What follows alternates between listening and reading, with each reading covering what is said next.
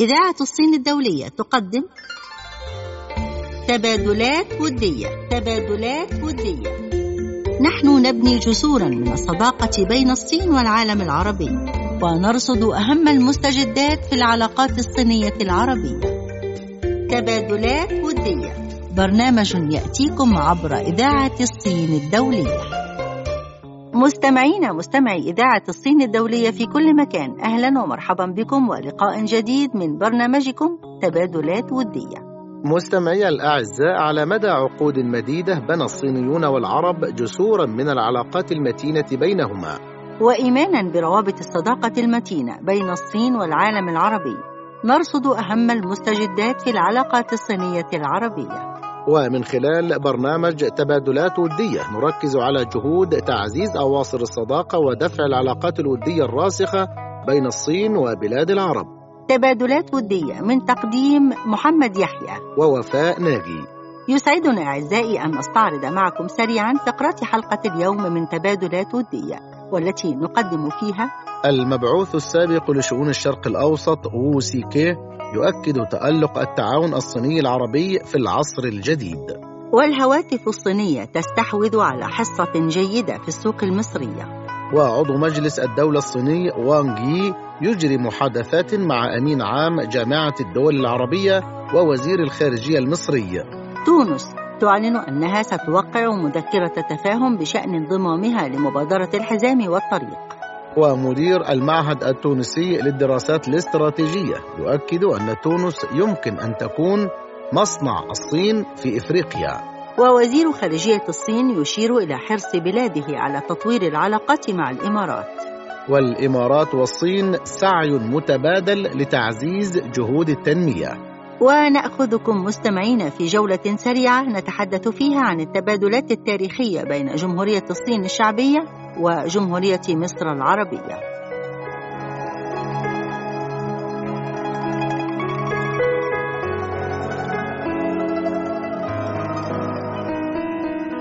مستمعي الأعزاء في كل مكان مستمع إذاعة الصين الدولية نبدأ مع حضراتكم فقرات حلقة اليوم من برنامجكم تبادلات ودية من خلال العلاقات الصينية والدول العربية.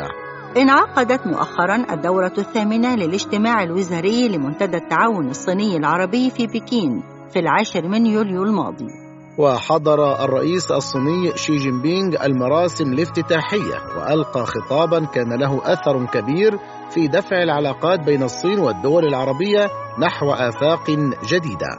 وقال مساعد وزير الخارجية الصيني شياو دونغ إن الافتتاح شهده أمير الكويت الشيخ صباح الأحمد الجابر الصباح ووزراء خارجية ومسؤولون من 21 دولة عربية إلى جانب حضور الأمين العام لجامعة الدول العربية. وقد شرح الرئيس الصيني شي جين بينغ وجهة نظر الجانب الصيني إزاء تعزيز العلاقات الصينية مع الدول العربية ووضع خريطة لتعاون مشترك ووجه بتعليمات نحو بناء منتدى التعاون الصيني العربي.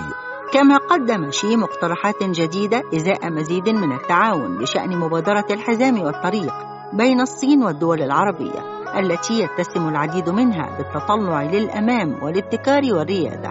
وفي مجال السلام والتنمية في الشرق الأوسط قال وزير الخارجية الصيني شين دونغ إن الرئيس الصيني وضع حلا صينيا للقضايا الحالية في منطقة الشرق الأوسط. وأكد الرئيس الصيني استعداد الصين للعمل مع الدول العربية من أجل تعزيز السلام والتنمية في الشرق الأوسط. يذكر أن منتدى التعاون الصيني العربي منذ تأسيسه وحتى الآن أصبح منصة للتعاون رفيع المستوى بين الصين والبلدان العربية في العديد من المجالات علاوة على ذلك صار المنتدى نقطة ارتكاز قوية للتعاون الفعال بين الصين والبلدان العربية في العصر الجديد. ومما هو معلوم أن تعارف الصين والبلدان العربية على بعضهما البعض قد بدأ مع انطلاق التبادلات عبر طريق الحرير القديم.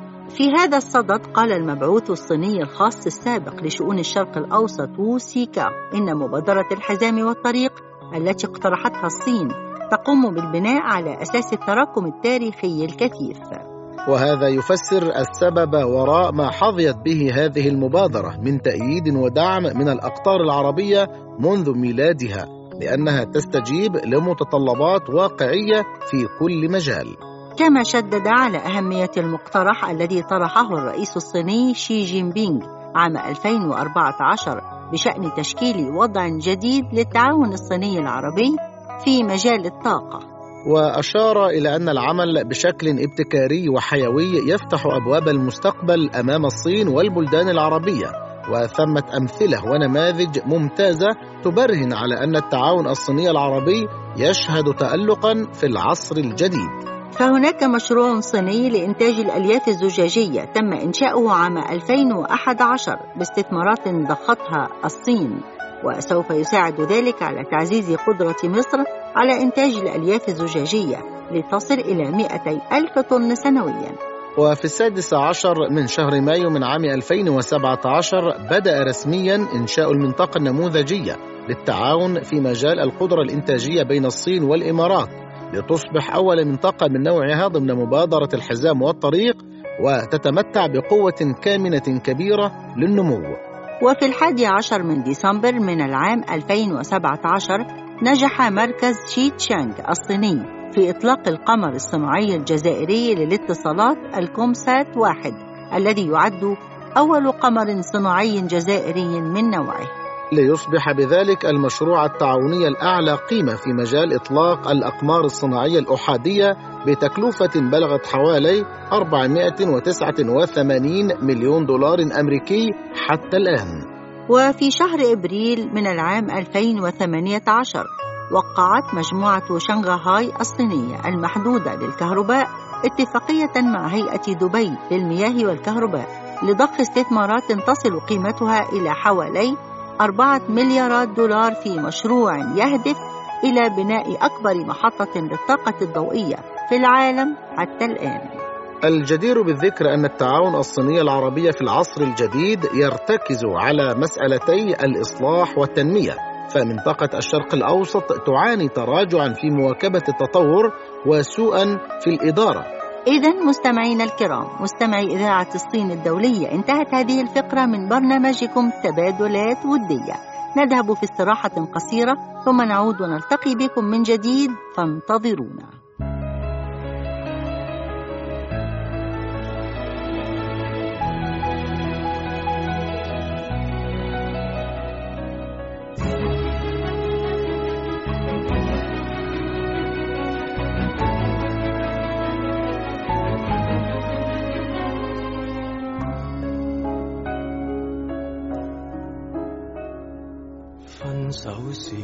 旧的你一转脸为日后不想有什么牵连。当我工作睡觉祷告娱乐那么刻意过好每天。谁料你见松绑了又愿见面。谁当初想摆脱被围绕左右？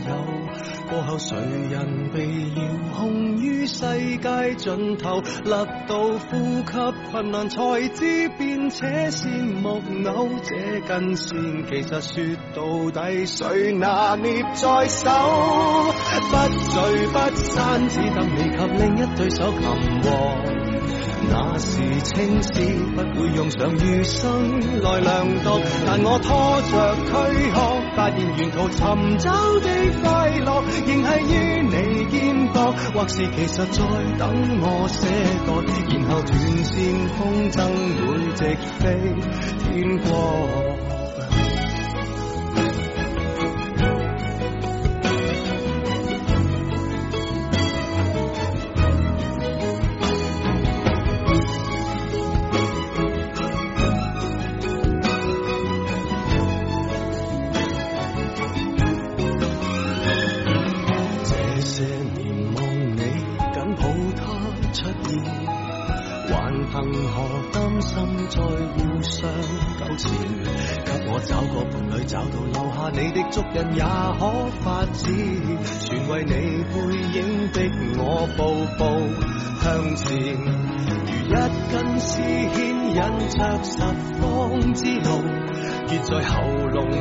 痕癢得似有還無。為你安心，我在微笑中想吐未吐，只想你和伴侶要好，才頑強病好。不聚不散，只等你及另一對手擒獲。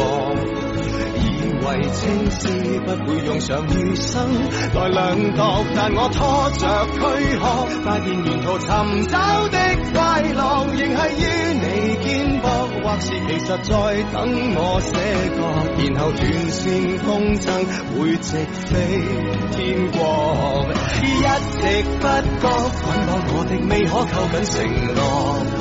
滿頭青絲，想告白了仍懶得脫落，被你牽動思覺，最後隨緣纏繞到天國，然後撕裂躯壳，欲斷難斷，再不甘心去寫歌，難道愛本身可愛在於束縛？無奈你我牵过手，沒成熟。العرب اليوم. الاقتصاد العربي المقهى الثقافي المجتمع والحياة نافذة على العالم. كل هذه البرامج تستمعون إليها في إذاعة الصين الدولية. عدنا إليكم مرة أخرى مستمعينا الكرام في كل مكان. ما زلنا معكم نواصل تقديم فقرات برنامج تبادلات ودية. الآن مع التبادلات الودية بين الصين ومصر.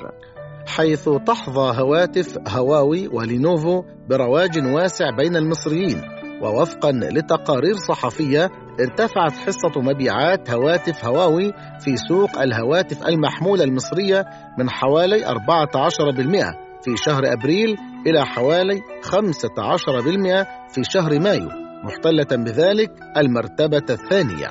ويرى أحد بائعي التليفونات المحمولة بالقاهرة أن الهواتف الصينية تمتلك مكونات ممتازة ووظائف عصرية وجودة عالية. وفي ذات الوقت تقترب تصاميم الهواتف الصينية من متطلبات واحتياجات المستهلك مما يجعله يقدم تجربة أفضل للمستهلكين. كما أنه مع تطور الإنترنت المحمول تحول سوق الهواتف المحمولة في مصر تدريجيا. من الهواتف المحمولة نحو الهواتف الذكية وبات يمثل سوقا ناشئة. للهواتف المحمولة الذكية. وفي عام 2016 اشتركت شركة لينوفو مع مجموعة دلتا المتخصصة في بيع الأجهزة الإلكترونية للسماح للعملاء بدفع أقساط بدون فوائد لمدة عامين وذلك لزيادة مبيعات هواتفها في السوق المصرية. وفي 2017 أطلقت هواوي مختبرها لتطوير سوق شمال إفريقيا. وأصبح يضطلع بمهمة تطوير البرمجيات والحلول وفقا لاحتياجات العملاء وفي هذا السياق ذكر مسؤول بمكتب هواوي في جمهورية مصر العربية أن الشركة تجري أبحاثا وتطويرات على الكاميرا لتوفير خدمة تصوير أفضل في بيئة تتميز بأشعة شمس قوية في مصر وغيرها من البلدان الإفريقية.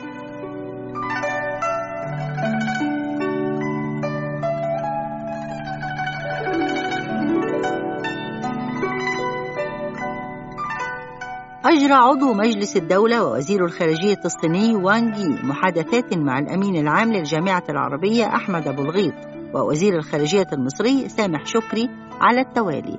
كانت المحادثات على هامش حضورهما الاجتماع الوزاري الثامن لمنتدى التعاون بين الصين والدول العربية. وخلال اجتماعه مع أبو الغيط دعا وانغ الصين والدول العربية إلى تعميق التعاون الاستراتيجي. ومواصلة دعم كل منهما للآخر بشأن القضايا المتعلقة بالمصالح الأساسية لكل طرف.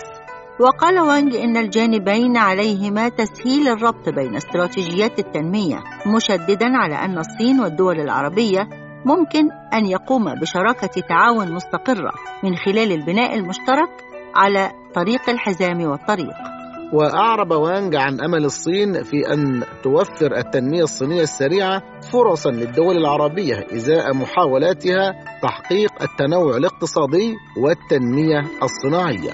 ودعا وانغ الجانبين إلى ضرورة المضي قدما في التنسيق إزاء القضايا الإقليمية والدولية وأشاد شكري بالجهود الصينية طويلة الأجل في تعزيز السلام والاستقرار في الشرق الأوسط لتنمية إفريقيا إذا مستمعي الأعزاء في كل مكان مستمعي إذاعة الصين الدولية انتهت هذه الفقرة ضمن فقرات حلقة اليوم من برنامجكم تبادلات ودية إلى فاصل موسيقي فانتظرونا.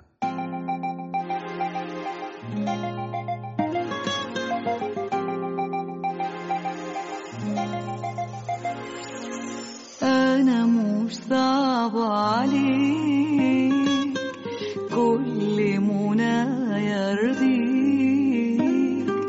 ده من غيرتي عليك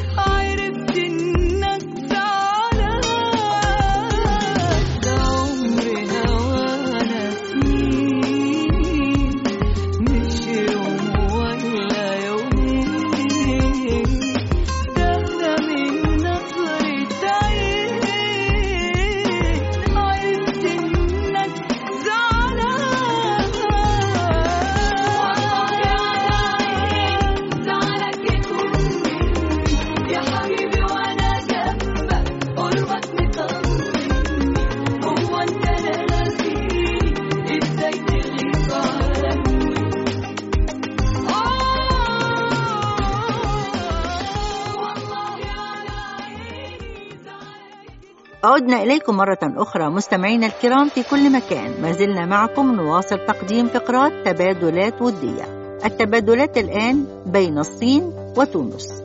فقد أعلنت تونس أنه تم التوقيع في بكين على مذكرة تفاهم بخصوص انضمامها لمبادرة الحزام الاقتصادي لطريق الحرير وطريق الحرير البحري في القرن الحادي والعشرين.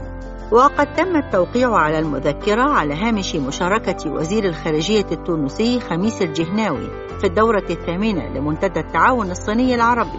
وأشارت الوزارة إلى أن هذه الدورة التي شارك فيها وزراء الخارجية من الجانبين والأمين العام لجامعة الدول العربية أحمد أبو الغيط التي سبقها اجتماع لكبار المسؤولين العرب والصينيين. وكذلك الاجتماع الرابع للحوار السياسي الاستراتيجي الصيني العربي من أجل تعميق التشاور وتبادل وجهات النظر حول القضايا السياسية ذات الاهتمام المشترك بالطبع والتطورات الجارية في المنطقة والعالم.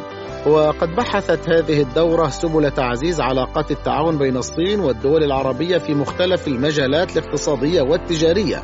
والتعاون الاستراتيجي في مجالات الطاقة والطاقات المتجددة والبنية التحتية. بجانب التكنولوجيات الحديثة والصحة والإعلام والسياحة والنهوض بالمرأة والشباب والتعاون الثقافي والتربوي والحوار بين الحضارتين العربية والصينية. وقد صدر عن هذه الدورة عزيزي المستمع إعلان بكين إلى جانب اعتماد البرنامج التنفيذي لمنتدى التعاون الصيني العربي للفترة ما بين 2018 إلى 2020 وكذلك صدر الإعلان التنفيذي للتشارك الصيني العربي في بناء الحزام والطريق.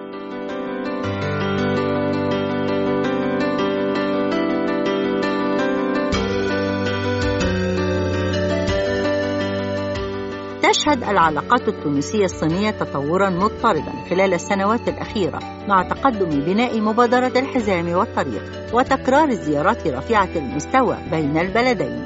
وبدعوة من الجانب الصيني قام ناجي جلول وزير التربية التونسي السابق بزيارة إلى الصين بمناسبة احتفال الصين بالذكرى الأربعين لانطلاق سياسة الإصلاح والانفتاح. وذلك للمشاركة في مؤتمر مؤسسات الفكر الصينية الإفريقية الذي عقد مؤخرا في بكين. وعلى هامش هذه الزيارة أجرت صحيفة الشعب اليومية حوارا خاصا مع المسؤول التونسي حول العلاقات الصينية التونسية والعلاقات الصينية العربية الإفريقية. ويرى ناجي أن سياسة الإصلاح والانفتاح الصينية قد نجحت في تحويل النظرية إلى واقع.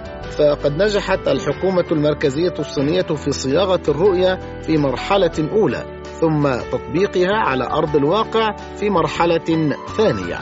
ويعتبر الوزير التونسي أن تجربة الإصلاح والانفتاح تجربة ثورية في تاريخ التنمية الاقتصادية العالمية. فمهما تنوعت النماذج الاقتصادية فإن مقياس السياسة الناجحة في النهاية هو خلق الرخاء والثروة.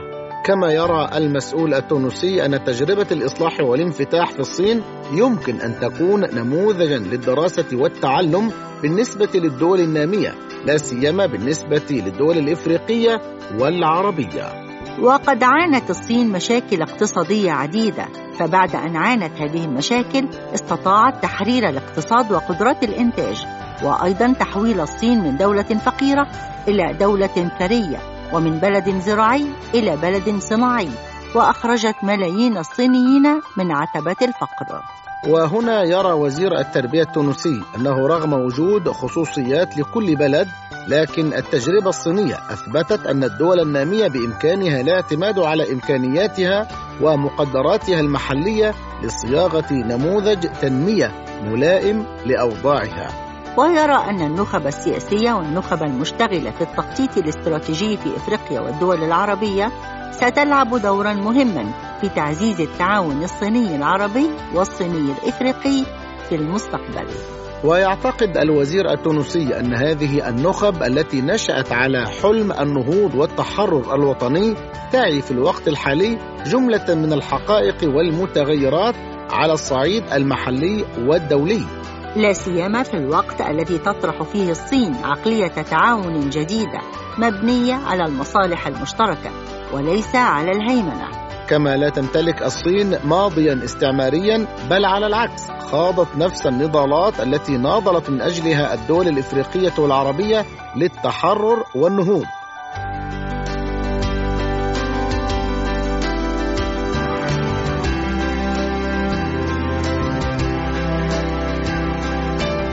وبالتوازي مع مساعي الدول العربية والإفريقية لتحقيق التنمية والتطلع إلى نموذج جديد من الشراكة الدولية العادلة تطرح الصين مبادرة الحزام والطريق. وفي هذا السياق يرى المسؤول التونسي أنه رغم الصعوبات التي مرت بها المنطقة العربية وإفريقيا خلال السنوات الأخيرة إلا أن الواقع الدولي الجديد يفتح لإفريقيا والدول العربية افاقا واسعة. فبالرغم من ضعف مستوى اندماج الدول العربية وإفريقيا في العولمة الاقتصادية خلال الوقت الحالي فإن مبادرة الحزام والطريق يمكن أن تصبح قناة هامة لاندماج هاتين المنطقتين بشكل أعمق في الدورة الاقتصادية العالمية. مع الأخذ في الاعتبار أن اختلاف أوضاع وظروف الدول العربية يمكن أن يسمح بتطوير عدة أنماط مختلفة من التعاون بين الصين والدول العربية. كالتعاون في مجالات الطاقة والبنية التحتية والزراعة والصناعات الجديدة والتعليم والموارد البشرية مما سيدفع التعاون الدولي في هذه الدول إلى الخروج عن نمط الموارد الأولية مقابل المواد المصنعة باتجاه التكامل الاقتصادي. من جهة أخرى يرى المسؤول التونسي أنه يمكن ملاحظة الدور العربي في تجارة طريق الحرير القديم في سواحل أفريقيا وآسيا وأن هذا البعد التاريخي للتعاون يمكن أن يمثل أساسا لتعاون عربي صيني إفريقي مثمر في مبادرة الحزام والطريق. إذا مستمعينا الكرام مستمعي إذاعة الصين الدولية انتهت هذه الفقرة من برنامجكم تبادلات ودية. نذهب في استراحة قصيرة ثم نعود ونلتقي بكم من جديد فانتظرونا.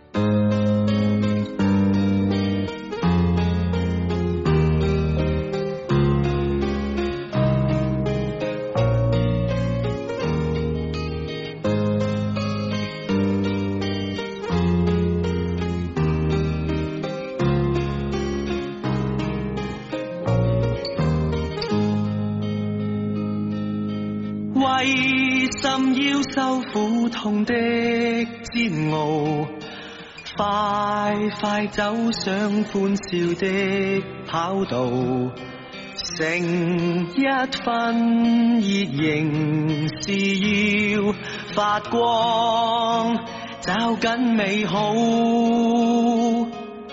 春風一吹草再蘇。永遠不見絕路。明日变迁，怎么可知道？何时悲观信命数？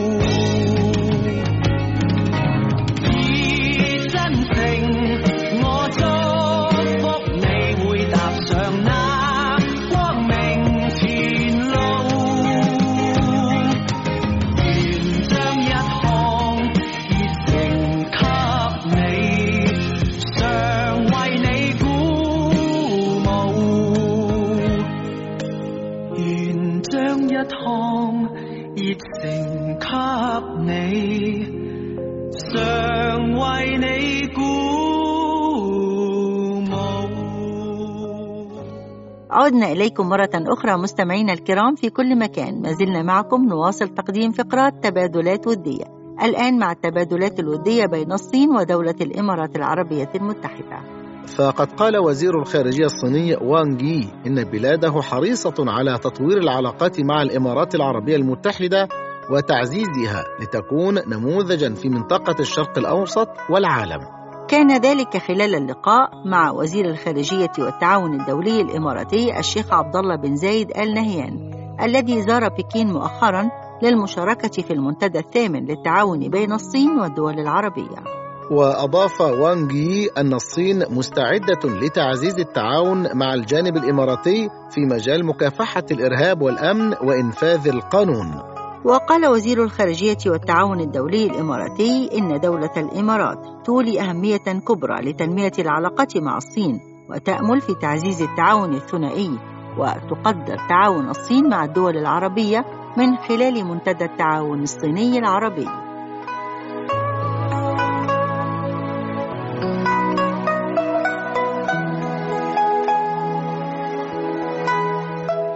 أعزائي المستمعين في كل مكان كانت الزيارة التي قام بها مؤخرا سمو الشيخ عبد الله بن زايد آل نهيان وزير الخارجية الإماراتي لجمهورية الصين الشعبية مناسبة لتأكيد متانة العلاقات بين دولة الإمارات العربية وجمهورية الصين.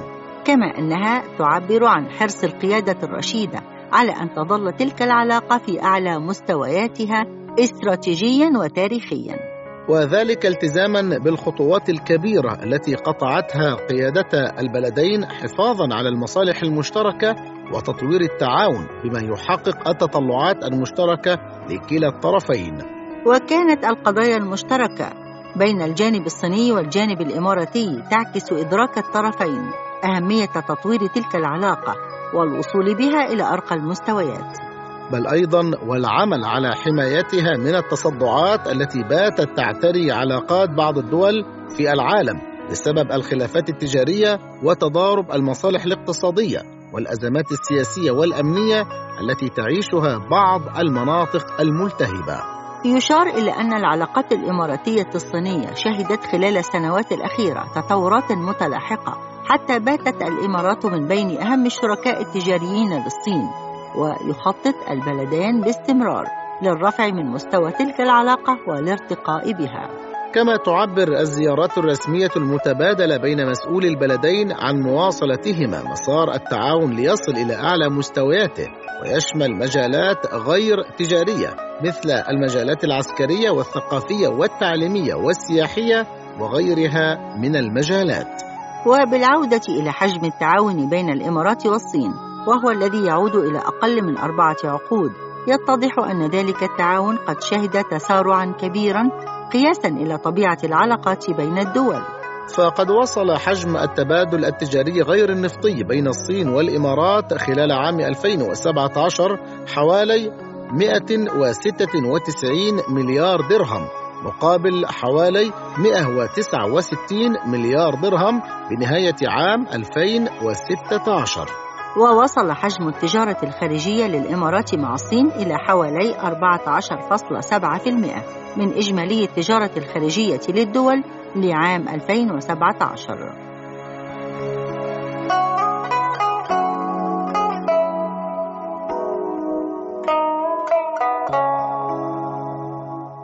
كما تشير معظم التقديرات إلى أن التجارة بين الصين والإمارات ستشهد خلال العام الجاري 2018 نموا يتجاوز ما تحقق خلال العامين الماضيين.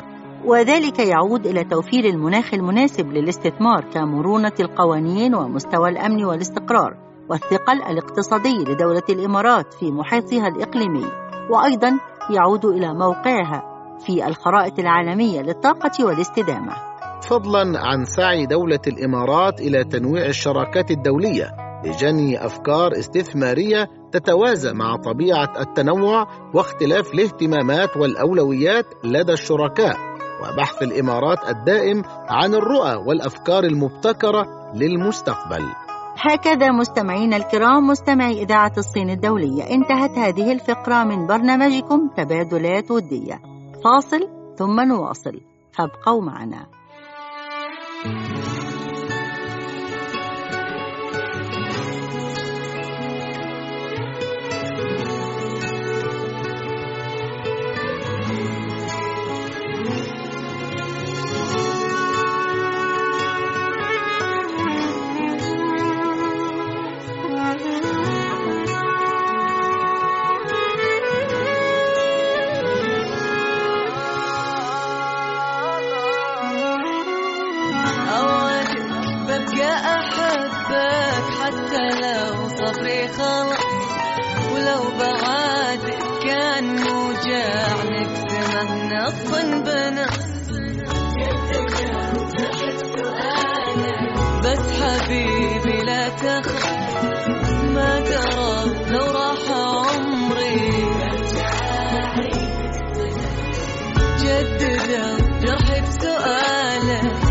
लगे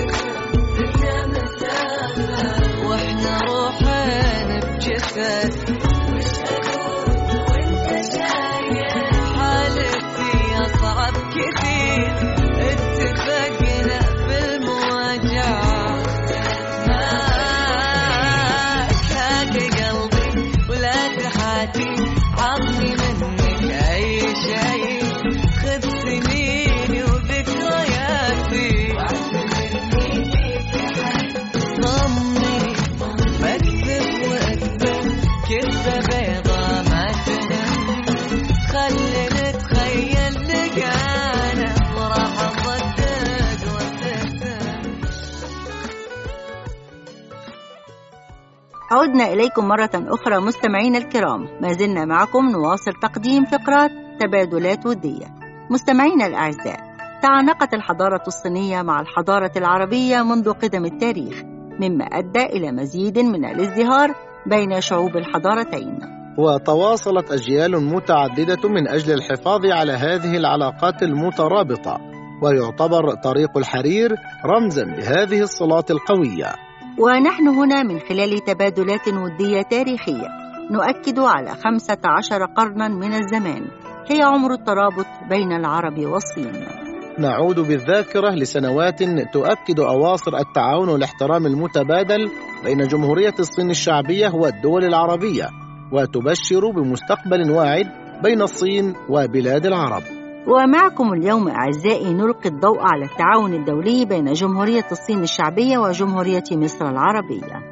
عزيزي المستمع الحضارتان المصرية والصينية هما أقدم وأطول حضارتين في العالم فقد امتدت الحضارة المصرية القديمة من عام ثلاثة ألاف قبل الميلاد إلى عام ثلاثين قبل الميلاد وذلك على نهر النيل في شمال شرقي أفريقيا. ومن أهم مراحل الحضارة المصرية القديمة حضارة العصر الحجري والنحاسي والذي بدأ منذ حوالي خمسة آلاف عام في مصر العليا وسمي بالنحاسي نسبة إلى استعمال المصريين معدن النحاس في صناعة الخزف. ثم بدأت حضارة ما قبل الأسرات التي بدأت منذ حوالي أربعة آلاف عام وقامت في مصر العليا. وتميزت بأثاثها الجنائزي الوفير وصناعة الأواني الحجرية والخزف الذي يرجح أنه مأخوذ من فنون الخزف الصيني التي تشتهر به حتى الآن. كما تتميز هذه الحضارة بالميل نحو الواقعية ومن مظاهرها التميز بالرسوم والصور الحائطية وشعارات تاج الملك وتماثيل الأشخاص التي تعكس مكانتهم ورتبتهم. ومن مظاهر هذه المرحلة أيضا وجود مجتمعات متطورة تعدت نطاق القرية أو المنطقة إلى وجود مؤسسات إنتاجية بهدف بناء مصر العليا. وقد مرت الحضارة المصرية شأنها في ذلك شأن الحضارة الصينية بمراحل من القوة والضعف والاضمحلال. فعلى سبيل المثال تميز عصر الأسرات المبكرة في مصر القديمة في عام 3100 قبل الميلاد وعصر الدولة القديمة في عام 2686 قبل الميلاد بالقوة والتطور.